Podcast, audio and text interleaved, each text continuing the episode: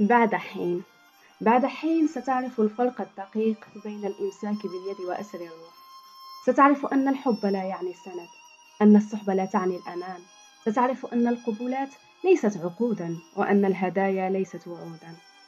ستبدأ في تقبل هزائمك برأس مرفوع وعين مفتوحة ببهاء امرأة لا بحزن طفل. ستتعلم كيف تمهد طريقك يوما بيوم لأن أرض الغد غير مضمونة. وللخطط المستقبلية طريقتها في السقوط في منتصف الرحلة. بعد حين ستعرف أن حتى نور الشمس يحرق لو بالغت في الاقتراب. لذا تزرع حديقتك بنفسك تزين روحك بدلا من انتظار من يأتي لك بالزهور ستعرف أنك بالفعل قادر على التحمل وأنك حقا قوي وأنك تستحق.